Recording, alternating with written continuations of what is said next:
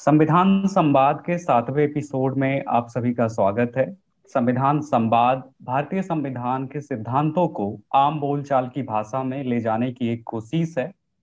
आप इस संवाद के पिछले छह एपिसोड इस वीडियो के डिस्क्रिप्शन में देख सकते हैं। अगर आप देखने के बजाय सुनने के इच्छुक हैं तो आप इसे स्पोटिफाई एंकर एप्पल पॉडकास्ट पर भी सुन सकते हैं। इसका लिंक भी हमने नीचे डिस्क्रिप्शन में दिया है। आज के इस एपिसोड में हम बात करेंगे नागरिकता के ऊपर। नागरिकता के सिद्धांत क्या हैं? हम पिछले साल हुए नागरिकता आंदोलन और नागरिकता कानून के विकास के बारे में भी बात करेंगे। हमेशा की तरह मैं स्वागत करता हूँ अपने साथी होस्ट सुरभि कारवा का जो कानून के विषय पर शोध करती हैं एवं कानूनी सामाजिक विषयों पर लिखती पढ़ती रहती हैं। साथ ही हमारे साथ मौजूद हैं professor Tarunabh Khaitan. Tarunabh Oxford law faculty में वाइस डीन हैं एवं जाने माने संवैधानिक स्कॉलर भी हैं। तरुणाब और सुरभि, आप दोनों का स्वागत है। सुरभि धन्यवाद राजेश। जैसा कि राजेश ने बताया कि आज का हमारा मुद्दा नागरिकता पर चर्चा करना है। तो हमारा जो पहला सवाल है वो ये है कि नागरिकता के मुद्दे को, के कॉन्सेप्ट को एक बहुत ही पेचीदा मुद्दा माना जाता है। उसे परिभाषित करना नागरिकता क्या है सिटीजनशिप क्या है ये भी एक पेचीदा सवाल माना जाता है। तो पहला सवाल ये है कि जब हम नागरिकता की बात करते हैं तो हमारा क्या मतलब है? और नागरिकता के संदर्भ में ये कहा जाता है कि नागरिकता किसी भी देश के नागरिकों के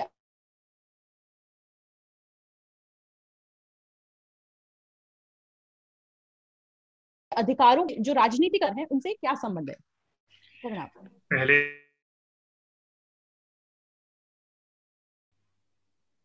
आपसे हर महीने हम जो बात करते हैं उससे आ, मुझे संविधान के बारे में कुछ और जानने का भी मौका मिलता है और नागरिकता मेरी एक्सपर्टीज के दायरे से थोड़ा बाहर है इसलिए जो प्रेपरेशन किया है मैंने इस आ, आ, इस चर्चा के लिए वो, वो काफ़ी जानकारीदायक रही है मेरे लिए इसलिए धन्यवाद उसके लिए भी। तो नागरिकता सबसे पहले तो मैं नागरिकता और राष्ट्रीयता में एक फ़र्क समझाना चाहूँगा। क्योंकि जिसको अंग्रेज़ी में अगर हम सिटीजनशिप और नेशनैलिटी के फ़र्क के रूप में समझें तो ऐतिहासिक तौर पर नागरिकता हिंदी जानने वाले समझेंगे कि इस नागरिकता का जो मूल शब्द है वो है नगर नगर से आता है। तो ये एक नगर में रहने वाला और या नगर में रहने वाली, एक नागरिक का नागरिकता से क्या संबंध है? खासकर भारत जैसे देश में जहाँ काफ़ी लोग नगरों में नहीं रहते हैं, गाँवों में रहते हैं। तो इसलिए ये ज़रूरी समझना कि नागरिकता का जो कॉन्सेप्ट है, ये राष्ट्रवाद से या नेशनलिज्म से काफ़ी पुराना है। और इसको सबसे पहले समझा गया है एंशियंट ग्रीस के संदर्भ में कि ग्रीक सभ्यता जो थी प्राचीन ग्रीक सभ्य था, उसमें जो राज्य की जो अधिकार थे, राज्य के जो पावर्स थे, वो एक राष्ट्र के पास नहीं थे, वो नगरों के पास थे। ग्रीस कोई एक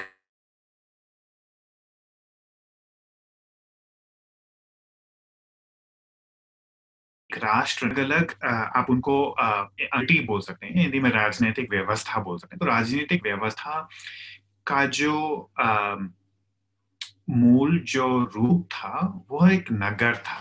और काफ़ी महत्वपूर्ण नगरों के नाम हम आज भी जानते हैं जैसे एथेंस या स्पार्टा। तो इन नगरों में रहने वालों को नागरिक माना गया और इन नगरों में रहने वाले नागरिकों को कुछ खास अधिकार दिए गए जो औरों को नहीं दिए गए थे। तो इस व्यवस्था से नागरिकता की समझ उत्पन्न होती है। अब यह मैं ज़रूर बता दूँ कि प्राचीन ग्रीस में नगर में सारे रहने वालों के पास नागरिकता के अधिकार नहीं थे।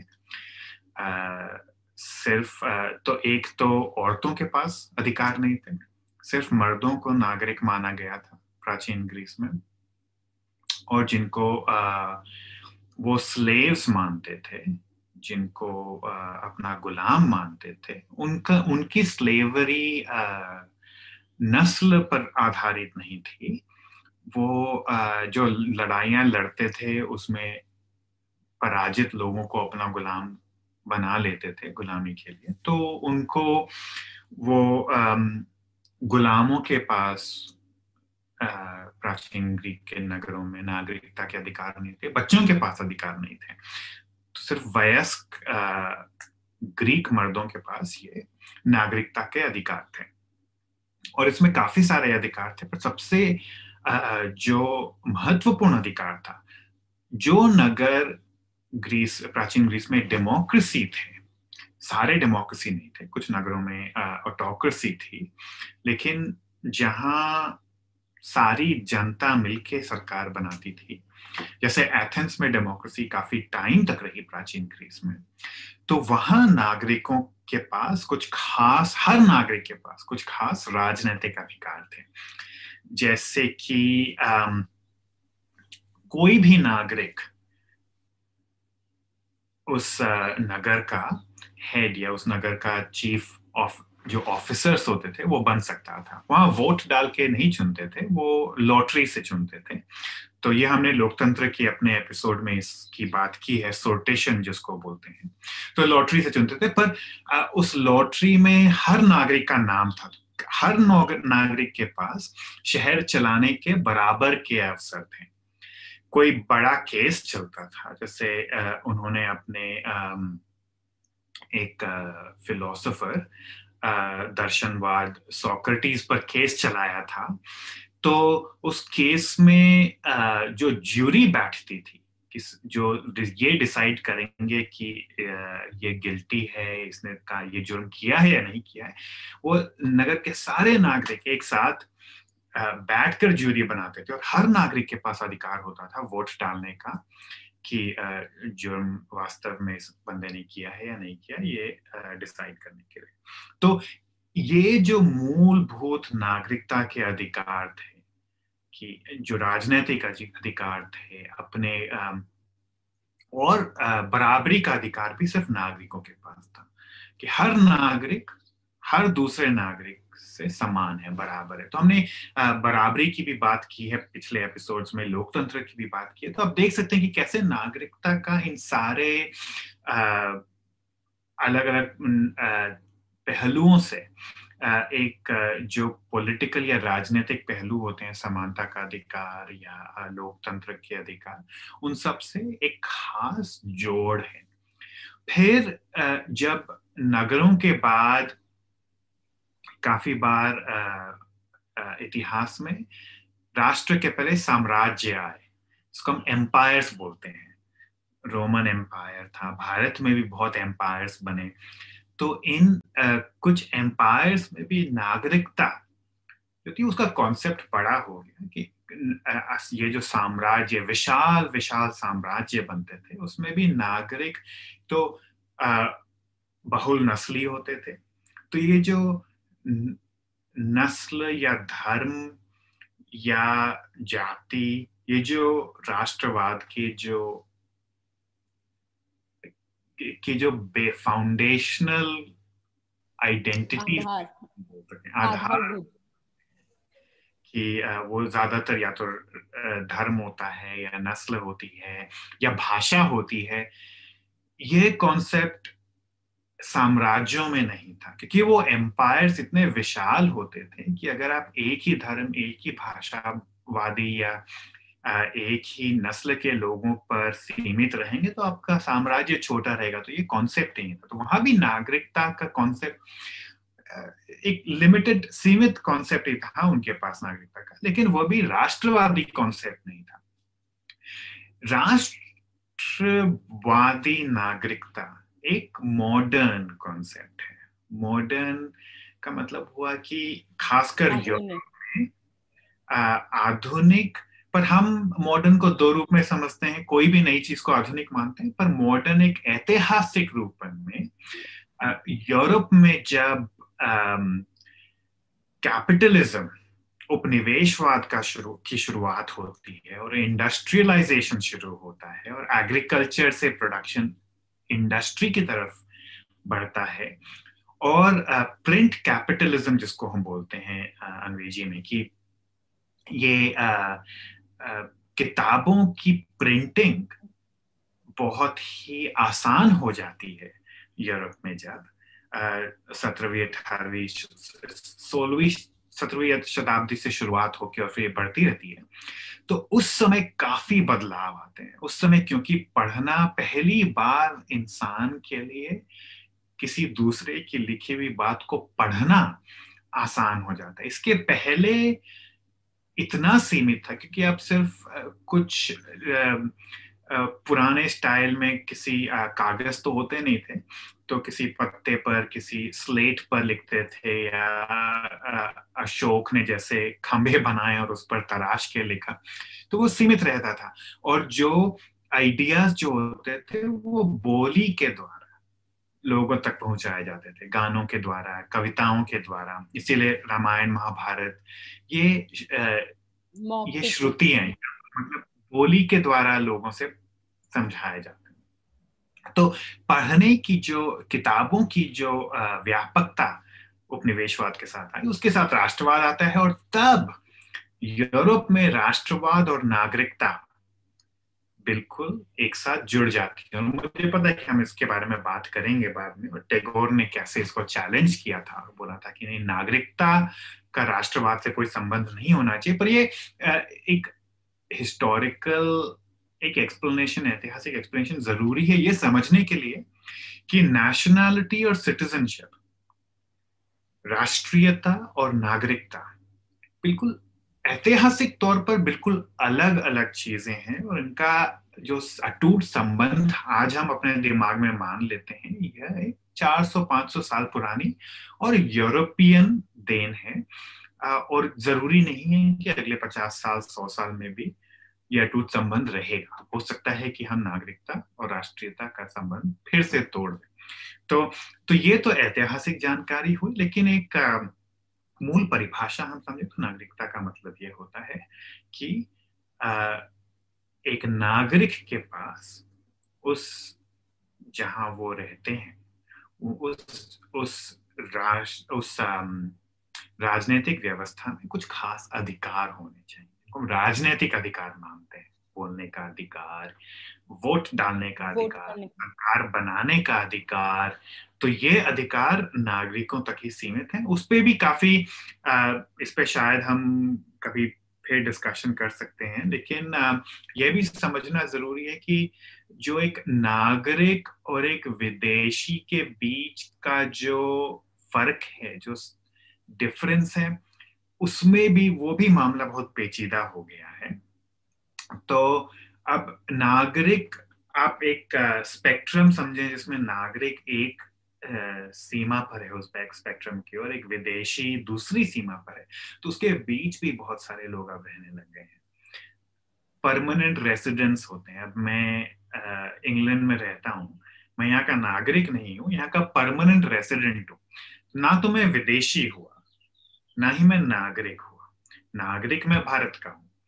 पर परमानेंट रेसिडेंट तो मेरे पास जो अधिकार हैं, वो पूरे के पूरे नागरिकों के अधिकार नहीं है, पर मैं विदेशी भी नहीं हूँ। और हर देश इन जो बीच में जो ये बहुत सारे लोग हैं जो परमानेंट जो अधि, अधिवासी माना जाए या परिवासी माना जाए या कुछ लोग जो विजिटर्स हैं या कुछ छोटे समय के लिए रहने आए हैं या कुछ लोग जो बचपन में लाए गए यहाँ तो इन सब के अधिकार हर देश में अलग अलग होते हैं। जैसे यहाँ ब्रिटेन में मेरे नागरिक ना होने के बावजूद भी मुझे वोट डालने का अधिकार है। लेकिन कुछ ये एक एक्सेप्शन है। ज़्यादातर देशों में सिर्फ़ नागरिकों के पास वोट डालने का अधिकार होता है।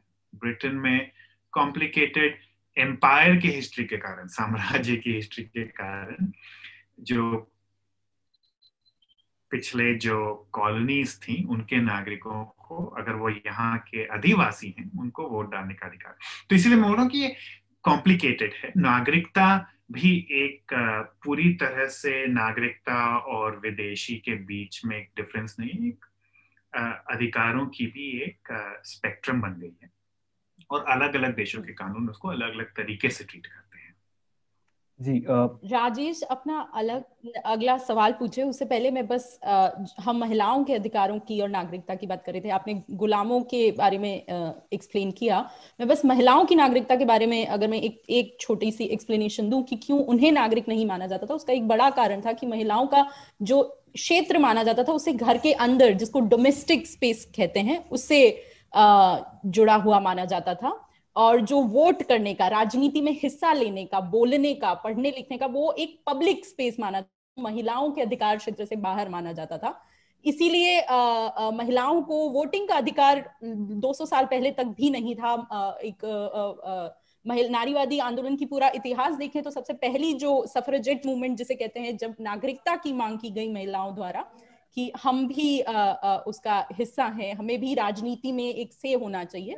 वहाँ से महिलाओं के नागरिकता की बात आई वरना उनका क्षेत्र की घर की अभी भी हमें ये स्टेटमेंट महिलाओं के लिए सुनने को मिलता है कि तुम्हें राजनीति से क्या करना तुम घर का काम करो। तो ये विचारधारा महिलाओं की नागरिकता न होने के पीछे है। राजेश तुम्हारा सवाल। मैं इसी बात पर राजेश आपके सवाल पर एक कमेंट छोटा सा ये भी देना चाहता हूँ कि भारतीय संविधान और अभी हम चर्चा करेंगे कि संविधान बनाते समय नागरिकता पर कितने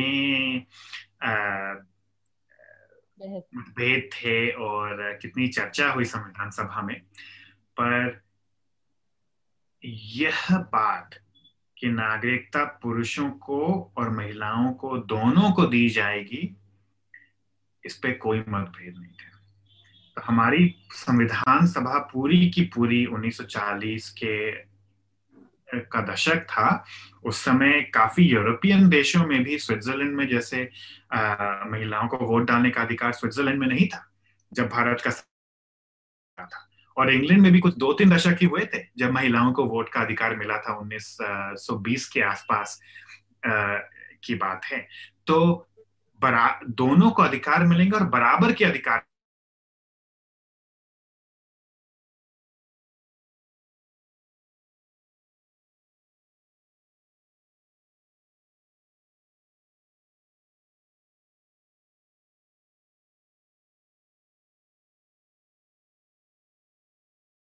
के नब्बे के बाद के दशक में कि तोड़ चार दीवारी निकली घर की नारी, एक तरीके का नारा निकलता था, जो नारी की सहभागिता पे पूरा फोकस करता था। इससे अगला सवाल ये है प्रोफेसर केतान कि नागरिकता के संबंध में दो तरह के सिद्धांत की बात की जाती है। एक, जिसे हम अंग्रेज़ी में जसोली या जन्मभूमि से जुड़ा हुआ सिद्धांत कहते हैं।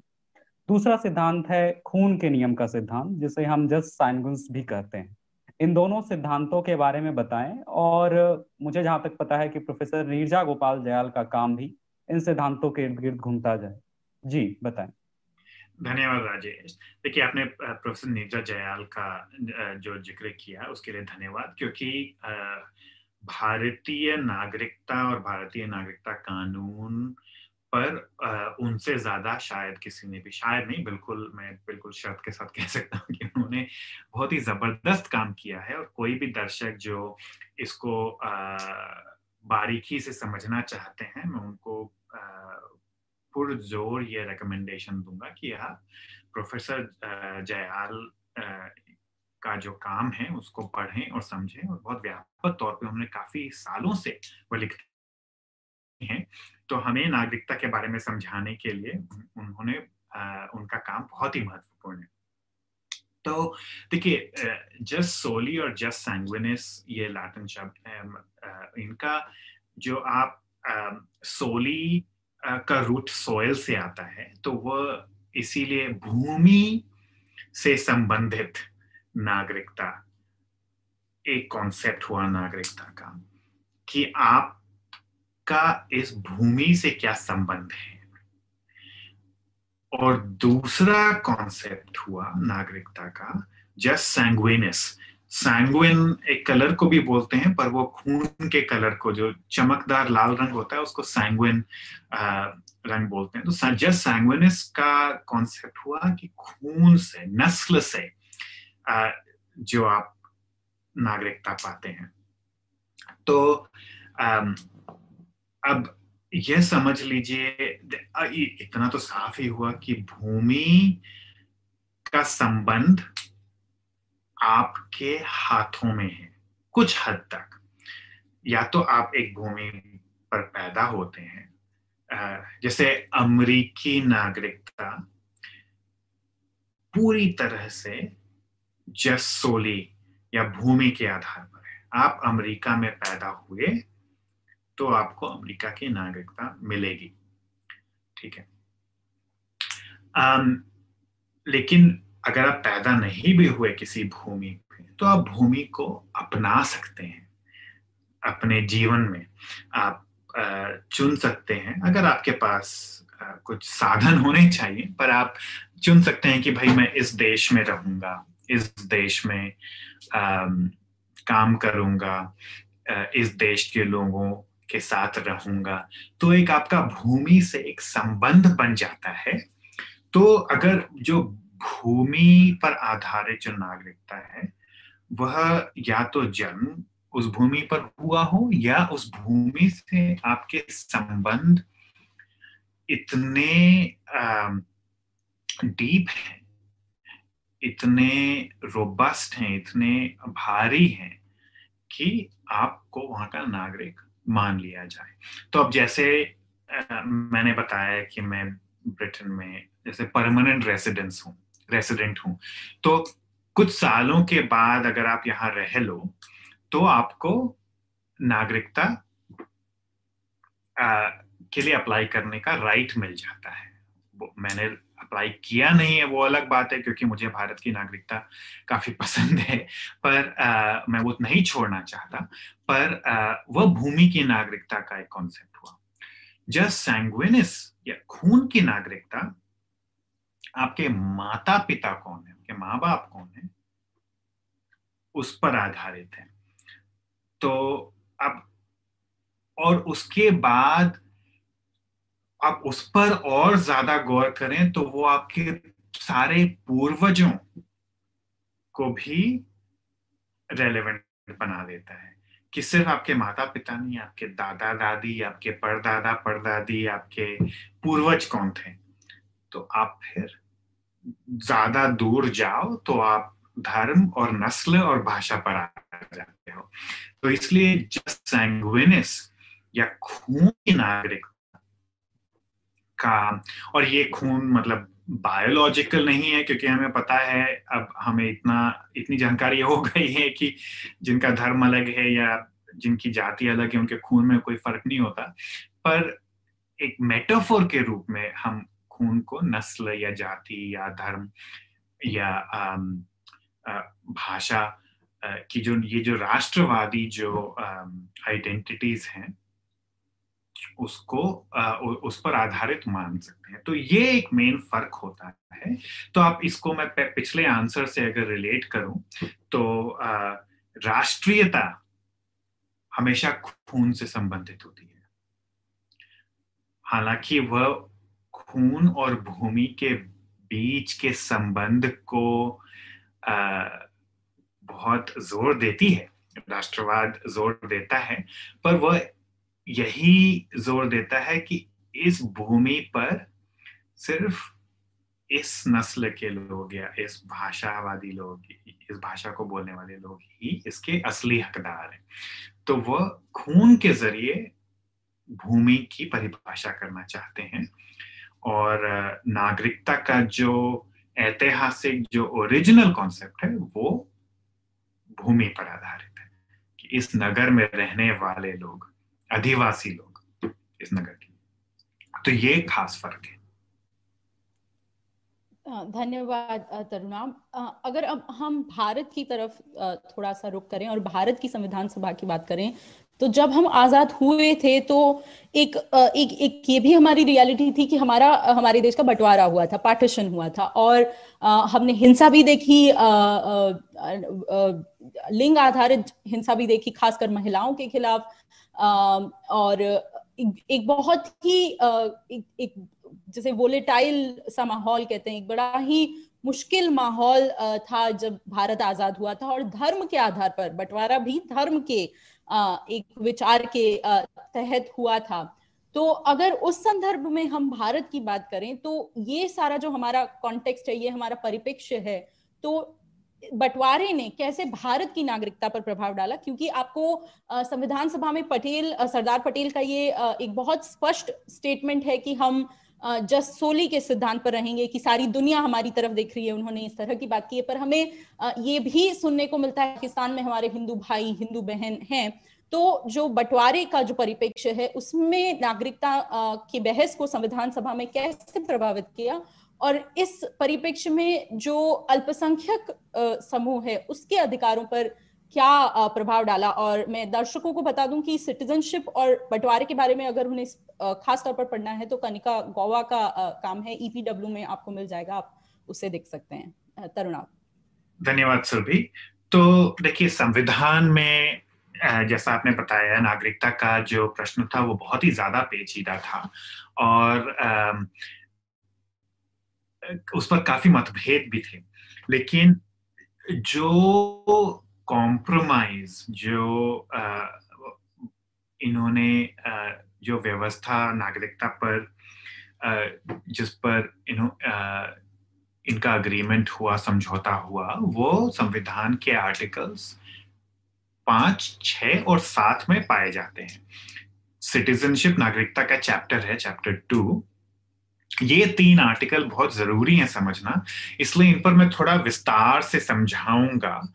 और हम इस वीडियो पर, जो दर्शक हैं, जो देख रहे हैं इनको, हम शायद टेक्स्ट भी डाल सकें ताकि वो वो देख लें कि आर्टिकल क्या कहते हैं। तो आर्टिकल फाइव जो है, पांचवा जो प्रावधान है संविधान का, वो कहता है कि संविधान के प्रारंभ पर जब 1950 में जब संविधान लागू होगा, उसके प्रारंभ पर नागरिकता, इसका यह प्रयोजन उन्होंने किया कि इस संविधान के प्रारंभ पर प्रत्येक व्यक्ति व्यक्ति, नर नारी दोनों, उस पर कोई असमानता नहीं है। प्रत्येक व्यक्ति जिसका भारत के राज्य क्षेत्र में अधिवास है, इसको हम अंग्रेज़ी में डोमिसाइल कहते हैं तो इसका आप सीधा सोली, जस सोली से संबंध देख सकते हैं कि एक जस सोली का प्रिंसिपल है कि आप भारत की भूमि पे आपका अधिवास है, आप यहाँ रहते हैं और इसको घर मानते हैं, इसको अपनी भूमि मानते हैं। और या तो जो भारत के राज्य क्षेत्र में जन्मा था तो अगर आप 1950 में भारत में जन्मे और भारत में आपका अधिवास है ये दो कंडीशन पूरे कर लिए दोनों सोली प्रिंसिपल हैं। इसमें खून कहीं कोई मायने नहीं रखता, आपका नस्ल मायने नहीं रखता, आपका धर्म मायने नहीं रखता। सिर्फ़ भारत में जन्मे हो और भारत में अधिवास हो तो आप नागरिक हो। दूसरा कंडीशन था जिसके माता या पिता में से कोई भारत के राज्य क्षेत्र में जन्मा था। अगर आपका जन्म मान लीजिए कहीं बाहर हुआ है भारत के लेकिन आपके माता या पिता दोनों में से कोई भी एक दोनों हो तो बहुत बढ़िया दोनों में से कोई भी एक भारत में जन्मे हो और आपका भारत में अधिवास है तब भी आप नागरिक होंगे। तो उसमें थोड़ा सा सोली का सैंग्विनिस का खून का आ, एक आ, यूज़ हुआ है कि आपके माता या पिता भारत में जन्मे हो। लेकिन अधिवास आप भारत में करते हो तो आप बन जाएँगे नागरिक। और तीसरा कि अगर आपके ना तो आप भारत में जन्मे हो, ना ही आपके माता या पिता भारत में जन्मे हो, फिर भी अगर आप भारत में कम से कम पाँच वर्ष तक मामूली तौर पर निवासी रहे हो और आपका भारत में अधिवास है तो देख लीजिए, आपका सोली से कोई आपका सैंग्विनिस मतलब खून से कोई नाता नहीं है भारत से। लेकिन आप पाँच साल रह चुके हो भारत में, भारत के निवासी रहे और भारत को आप अपना घर मानते हो तो आप नागरिक हो। तो यही आधार था, जैसे सरदार पटेल का आपने बताया सर भी यह बोलने का कि मूल जो भारत के संविधान में नागरिकता का जो प्रावधान है वो जस्ट सोली पर आधारित है कि आप भारत की भूमि, हालाँकि थोड़ा बहुत माता पिता का जन्म हुआ, उनका रेलेवेंट है, लेकिन ज़रूरी नहीं है इसके लिए। फिर हम आते हैं आर्टिकल सिक्स पर। अब मामला थोड़ा पेचीदा हो जाता है। आर्टिकल फाइव बहुत बढ़िया बात है, कोई सैंग्विनिस नस्ल की, कोई धर्म की नस्ल की कोई, इसमें कोई का कोई ज़िक्र नहीं आर्टिकल सिक्स में पार्टीशन के कारण जो अब आपको दर्शकों को श्रोताओं को मालूम होगा कि भारत के आ, का जो बंटवारा हुआ वह काफ़ी हिंसक था। और आ, बहुत लोगों ने अपनी जान गंवाई अपनी संपत्ति गंवाई अपने परिजन गंवाए। और इस हिंसा में हिंदुओं की भी मुसलमानों की भी और सिखों की भी जान गई संपत्ति गई और दोनों तरफ़ गई। अब उस समय आप खुद को चार 1940 के दशक के एक निवासी के um, के रूप में इमेजिन कीजिए। सोचिए कि और अलग अलग इमेजिन कीजिए कि आप जनवरी 1948 खूब हिंसा हो रही है और महात्मा गांधी अभी देश भर का दौरा कर रहे हैं, दौड़ रहे हैं इधर से उधर आग बुझाने के लिए। तो आप सोचिए, पहले खुद को इमेजिन कीजिए कि आप भारत में ही दिल्ली में कहीं हिंदू हूँ। तो आपको थोड़ी तसल्ली रहेगी कि ठीक है, मैं सुरक्षित हूँ, क्योंकि ज़्यादातर हिंसा जो आज के दिन भारत है, उसमें मुसलमानों के खिलाफ हो रहा था। इसलिए अगर आप दिल्ली में या लखनऊ में या कहीं भारत के क्षेत्र में मुसलमान हो तो आपको चिंता रहेगी।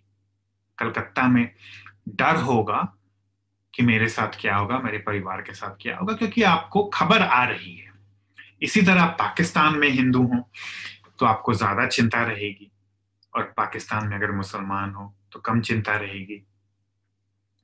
तो अगर आप आप खुद को उन लोगों के नज़रिए से समझना चाहें तो हमें बिल्कुल भी आश्चर्य नहीं होना चाहिए कि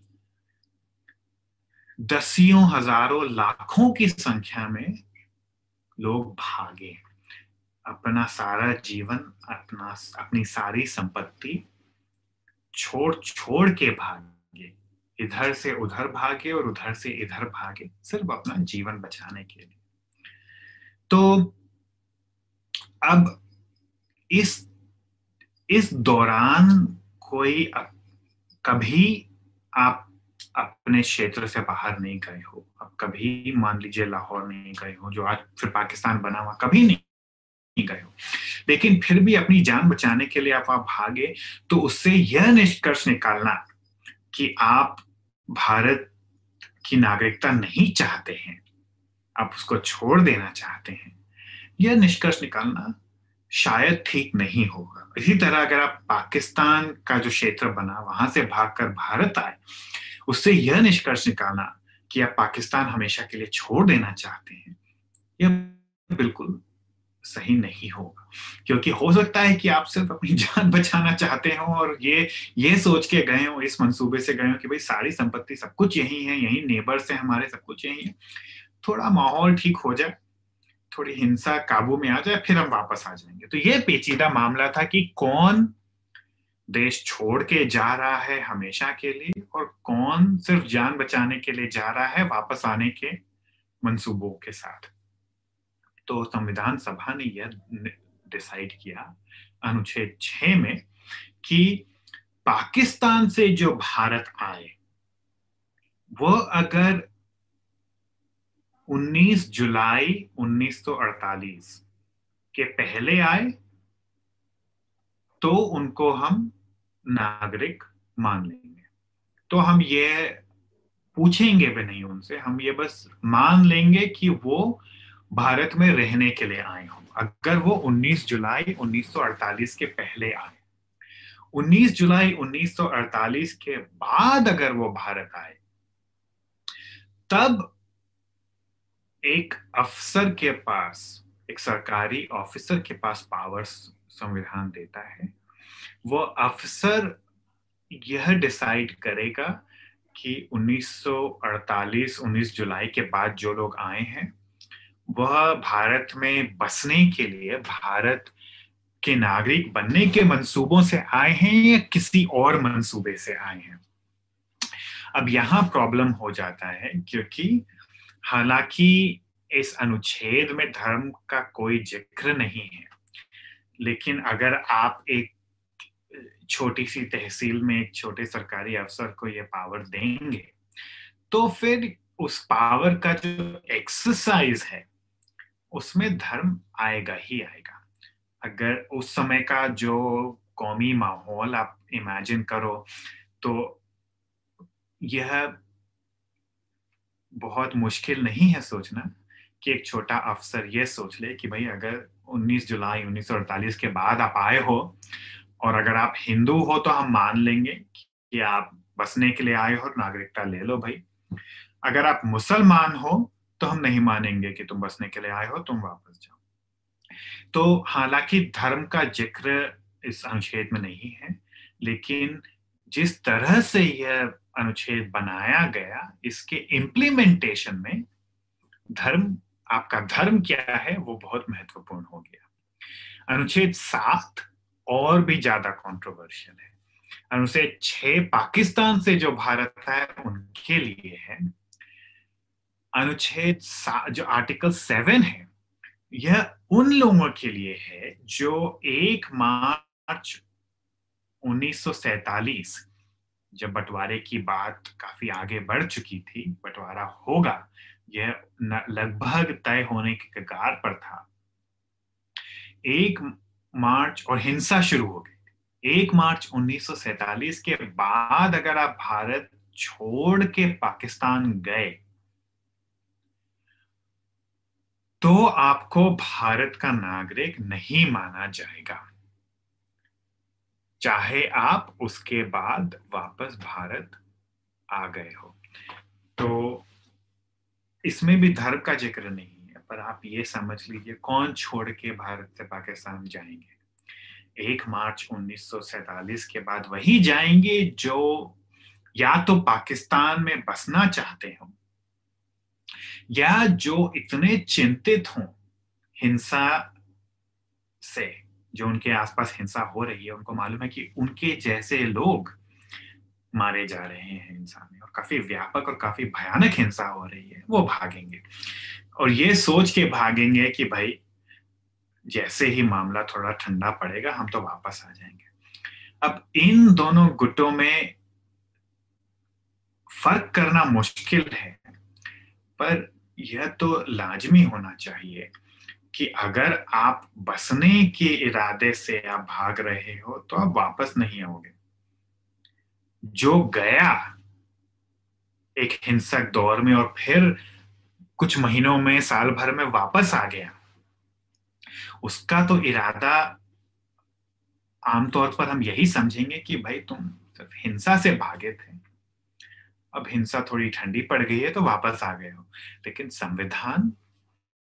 और वो आमतौर पर मुसलमान हो गए भारतीय मुसलमान जो पाकिस्तान गए और हिंसा ठंडी होने के बाद वापस आ गए। लेकिन संविधान उनको नागरिकता नहीं देता है। उनका केस भी लोकल ऑफिसर एक लोकल अफसर को दे देता है कि तुम डिसाइड करो तो उनको भी नागरिकता काफ़ी लोगों को नहीं मिली होगी। तो यह संविधान का कॉम्प्लिकेशन है कि हालाँकि धर्म का ज़िक्र, नस्ल का ज़िक्र नहीं हुआ है, लेकिन ये जो डेट्स है और कौन गया और कौन आया, उस हिंसक संदर्भ, बंटवारे का जो हिंसक संदर्भ है, उसके कॉन्टेक्स्ट में हम समझें उसको तो यह साफ़ है कि धर्म यहाँ एक बहुत महत्वपूर्ण फैक्टर रहा है। जी प्रोफेसर खेतान आपने ज़िक्र किया संविधान बनने के समय की जो नागरिकता के प्रावधान थे उनके। अब मैं आपको ले जाना चाहूँगा संविधान बनने के बाद जो संशोधन हुए नागरिकता प्रावधानों में, उसकी क्या यात्रा रही? पहला संशोधन हम उन्नीस सौ पचासी में देखते हैं, फिर 2000 के शुरुआती दशक में ये आता है। और अब जो हम देख रहे हैं, उसमें जो भूमि का सिद्धांत है, जस सोली का जो सिद्धांत है, या जस सैनगस जो खून के नियम है ये दोनों सिद्धांत की ओर हम बढ़ गए हैं। जस सोली से हम जस सैनगस के सिद्धांत की ओर धीरे धीरे बढ़ गए कुछ लोग मानते हैं कि सीए उसी का विरासत है। आप इसको कैसे देखते हैं? बिल्कुल थैंक यू राजेश। इस इस सवाल, देखिए, तीन महत्वपूर्ण संशोधन हुए हैं नागरिकता कानून पर। तो पहले तो ये समझ लीजिए कि संविधान में नागरिकता के सारे नियम संविधान में लिखे हुए नहीं है। 1955 में सिटीजनशिप एक्ट पास हुआ था। उसमें एक संविधान में जो बहुत ही महत्वपूर्ण जो नियम होते हैं, सिर्फ़ वही होते हैं, सारे नियम नहीं होते। बाकी के जो नियम हैं, जिसके आधार पर नागरिकता दी जाएगी या नहीं दी जाएगी, वो 1955 के कानून पर है। और जो छियासी का और 2004 का और फिर 2019 के जो संशोधन है नागरिकता कानून के, ये इस पार्लियामेंट्री कानून के संशोधन है, ये संवैधानिक संशोधन नहीं है कॉन्स्टिट्यूशन अमेंडमेंट नहीं है। तो ये मैं दर्शकों को और श्रोताओं को समझाना चाहूँगा। यह भी बताना चाहूँगा कि सबसे ऊपर संविधान, उसके नीचे पार्लियामेंट्री कानून 1955 का, उसके नीचे होते हैं रूल्स संविधान के नागरिकता के रूल्स रूल्स पार्लियामेंट का रोल रूल्स बनाने में कम होता है. एग्जीक्यूटिव जो होता है जो सरकार होती है, जो कैबिनेट होता है प्रधानमंत्री उनके पावर ज़्यादा होते हैं। तो कुछ संशोधन रूल्स के ज़रिए भी हुए उस पर हमें आज बात करने की शायद टाइम नहीं रहेगा। लेकिन जो पार्लियामेंट्री कानून है, जो 1955 का जो कानून है, उसके जो संशोधन है, उसमें तीन महत्वपूर्ण संशोधन है और वो तीनों संशोधन संविधान कि जो एक मोटे तौर पर ही सही, पर एक जो मोटे तौर पर जो जस सोली के प्रिंसिपल से, पर जो आधार है नागरिकता का उससे हटकर हर संशोधन में हम जस सैंग्विनिस की तरफ़ बढ़े हैं। तो वह मैं दर्शकों श्रोताओं को समझाना चाहूँगा। तो सबसे पहले 1986 का संशोधन नागरिकता कानून पर हुआ। पिचासी में राजीव गांधी ने असम अकॉर्ड किया था। असम में नागरिकता हमेशा से पेचीदा रही है, क्योंकि बंगाल से असम की की ओर बहुत लोग हमेशा से जाते रहे। फिर बंगाल जब बटकर पश्चिम बंगाल और पहले पाकिस्तान पूर्वी पाकिस्तान बना और फिर बांग्लादेश बना तो वह कॉम्प्लिकेटेड है। और ये पहले तो भाषा की राज, भाषा की राष्ट्र, के राष्ट्रवाद पर आधारित है। बंगाल बंगाली भाषी और असमिया बोलने वाले लोगों की भी। और उस पर फिर बांग्लादेश और पश्चिम बंगाल के फ़र्क होने के बाद धर्म भी जुड़ जाता है, हिंदू मुसलमान का भी मुद्दा बन जाता है। तो 1986 में जो संशोधन हुआ, उस नागरिकता कानून पर, उस पर, उसका मुख्य मकसद यह था कि 1986 के बाद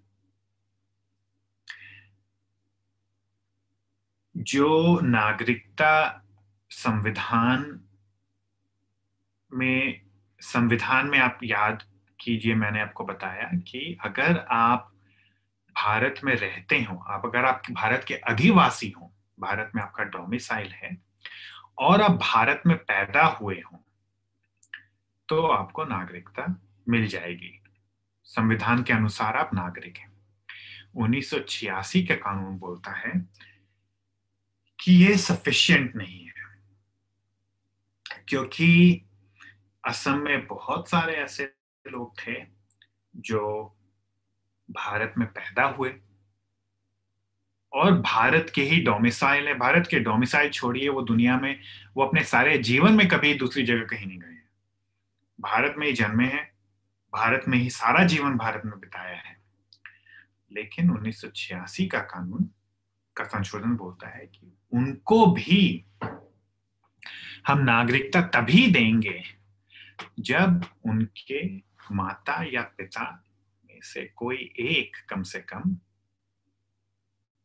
भारत के नागरिकों तो यह जो खून एक तरह से एक महत्वपूर्ण डायमेंशन हो गया है नागरिकता का, कि भारत में जन्म लेना और भारत को अपना घर मानना और भारत का आदिवासी होना सफिशिएंट नहीं है। आपके माता या पिता में से कोई एक को कम से कम भारत का नागरिक होना भी ज़रूरी है। तो ये पहली बार हमारे नागरिकता कानून में खून ज़रूरी हो गया। पहले खून का मेंशन था सैंग्विनिस का मेंशन था, लेकिन वो ज़रूरी नहीं था। भारत में पैदा हुए हो और घर मानते हो भारत को तो आप भारतीय हो। छियासी में ये हुआ। उसके बाद 2004 में हम आ जाएँ तो 2004 में जो संशोधन हुआ, वह इसी का एक और स्टेप है। 2004 में संशोधन बोलता है कि अब से अगर आप भारत में पैदा हुए हो तभी आपको नागरिकता हम तभी देंगे जबकि या तो आपके दोनों माता पिता दोनों पेरेंट्स माता एवं पिता भारत के नागरिक हो। छियासी में माता या पिता कोई भी एक नागरिक हो तो आप नागरिक माने जाएँगे। अब माता और पिता दोनों को नागरिक होना पड़ेगा या अगर सिर्फ़ माता या पिता में से सिर्फ़ एक ही आपके आ, आपके माता या पिता सिर्फ़ भारत के नागरिक हैं और आप भारत में जन्मे हो और आदिवासी हो तो आपको यह भी साबित करना पड़ेगा कि आपके माता और पिता में से कोई भी इलीगल माइग्रेंट नहीं है। वह भारत में गैर कानूनी रूप से नहीं आए हैं। तो यह सैंग्विनियस की तरफ़ एक और कदम है कि खाली माता पिता में से एक ज़रूरी नहीं है, दोनों ज़रूरी हो या कम से कम यह दिखाओ कि आप इलीगल माइग्रेंट नहीं हो। और इलीगैलिटी जो है, वह हमने देखा कि संविधान के आर्टिकल्स छह और सात के कारण उसका नस्ल से काफ़ी संबंध रहा है क्योंकि हालाँकि धर्म का मेंशन नहीं है नस्ल नहीं धर्म से मैं धर्म का उसमें मेंशन नहीं है पर धर्म एक इंपॉर्टेंट फैक्टर रहा है किस बेसिस पर वो ऑफिसर डिसाइड करेगा कि आपकी मंशा क्या है। आप यहाँ रहना चाहते हो या नहीं रहना चाहते हो? आपने सारा जीवन बिता दिया है वह प्रूफ नहीं है आपका। धर्म क्या है वह प्रूफ बन जाता है। तो इसलिए 2004 का कानून भी बहुत ज़रूरी है। अमेरिका में एक आ, एक बहस चल रही है ड्रीमर्स को लेकर। अमेरिका में अगर आप पैदा हुए हो तो वह सफिशियंट है। माता पिता आपके कहाँ के हैं, कौन है, कोई मतलब नहीं है। लेकिन अमेरिका में जो बहस चल रही है, वो इस मुद्दे पे चल रही है कि अगर आपके माता पिता अमेरिका गैर कानूनी रूप से आए, और तब आए जब आप पैदा हो चुके थे, पर वयस्क नहीं थे, तब आप बच्चे थे। तो आपको नागरिकता मिलनी चाहिए कि नहीं? तो उनको वो ड्रीमर्स बोलते हैं। क्योंकि यह मानना है कि ठीक है माता पिता ने गैर कानूनी काम किया है तो उनको सजा दो। बच्चे का क्या दोष? बच्चा तो हमेशा इसी देश को जाना है तो उस पर बहस चल रही पर ये बहस जो थी भारत में काफ़ी कड़े कानून थे कि या तो माता पिता दोनों नागरिक हो, या आपका पैदा होना भी यहाँ पे सफिशियंट नहीं। फिर 2019 में जो संशोधन हुआ, यह तो पहली बार भारत के पार्लियामेंट्री कानून में धर्म का खुल्लम खुल्ला ज़िक्र होता है। अब तक आपने देखा संविधान से लेके। धर्म के बारे में एक शर्म थी कि कम से कम खुल के धर्म को का ज़िक्र ना करें। कुछ छुपा के टेढ़े मेढ़े तौर पर, कुछ और प्रीटेक्स्ट देके, अब कब आए, अब कब गए, कब भागे पाकिस्तान? सबको मालूम है कि इसके पीछे धर्म ही है। लेकिन कम से कम एक जस्टिफिकेशन जो था पब्लिक में, वो धर्म आधारित जस्टिफिकेशन नहीं था। 2019 में पहली बार भारतीय नागरिकता कानून रूल्स नहीं रूल्स में पहले ही आ गए थे धर्म के ज़िक्र, पर पार्लियामेंट्री कानून में धर्म खुल्लम खुल्ला तौर पर आता है कि अगर आप भारत में बाहर से आए हैं, भारत के कुछ नेबरिंग देशों से आए हैं और अगर आपका धर्म एक लिस्ट में है, उस लिस्ट में साउथ एशिया के जो मुख्य धर्म हैं, उनमें से सारे मेंशन है इस्लाम को छोड़ के। तो अगर आपका धर्म इस्लाम नहीं है तो आपको हम फटाफट नागरिकता दे देंगे। तो यह बिल्कुल सैंग्विनस या खून की नागरिकता की तरफ़ हम बढ़ चुके हैं। तो और इसका हम फिर एनआरसी से ताल्लुक रखें। तो वो एक पेचीदा मामला है, आप समझना चाहें तो निर्जा जयाल और काफ़ी लोगों ने बहुत अच्छे से समझाया है कि कि आप इस 19 2019 का जो संशोधन है, इसको आप एनआरसी के कॉन्टेक्स्ट में देखें तो इसका जो धर्म से जो रिलेशनशिप है, वह और भी पुख्ता हो जाता है, और भी स्ट्रोंग हो जाता है।